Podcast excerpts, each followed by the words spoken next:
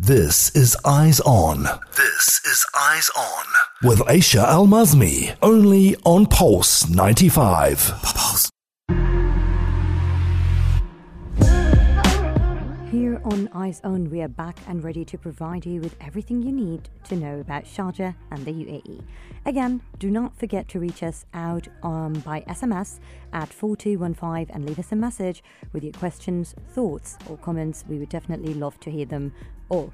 Right, so before the break, we've talked about Al Qasimiya University granting a number of 400 scholarships in various col- colleges uh, that will be great, uh, that will be um, of great benefit and interest to those who earn these scholarships.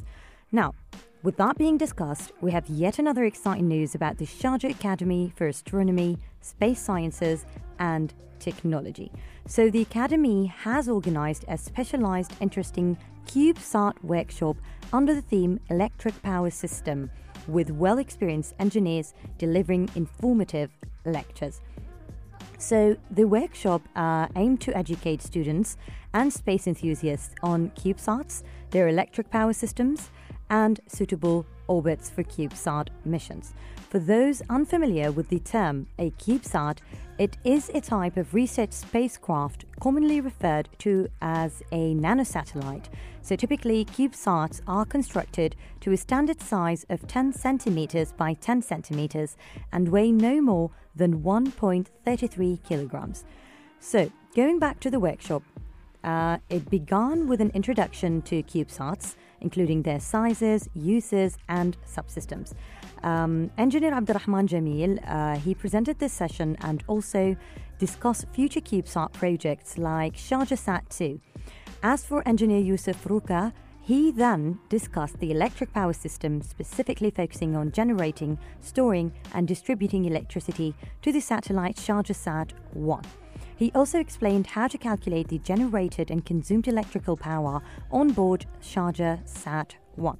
For engineer Fatma Al Ka'bi or Al Kitbi, she delivered a lecture on orbital me- mechanics and selecting suitable orbits for CubeSat missions. So during the session, she talked about the impact of orbital parameters such as altitude and inclination on power generation.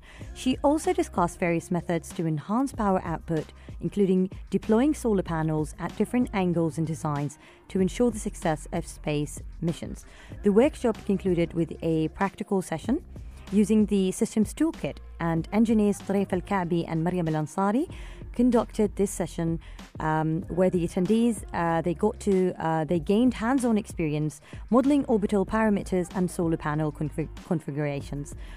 Um, and this exercise uh, provided valuable insights into optimizing CubeSat missions for maximum power generation. Overall, the CubeSat workshop, uh, we can say that it aimed to provide participants with a comprehensive understanding of what are CubeSats, their electric power systems, and suitable orbits for missions. Um, it also allowed uh, the attendees to gain practical experience, which is highly informative and worth learning for those who are interested in space.